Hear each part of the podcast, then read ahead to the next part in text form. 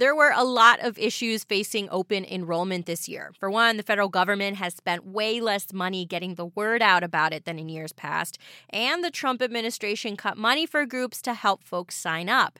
And then, of course, people have six weeks to sign up. Last year, they had three months. Well, you know, what we're hearing from local enrollment groups is that they have assisted double the amount of residents compared to last year at this time. That's Michelle Tijerina with Central Health, the hospital district here in Travis County that helps provide health care to low-income people, among other things. She says the last days of open enrollment are usually the busiest days, so the sooner folks sign up, the better.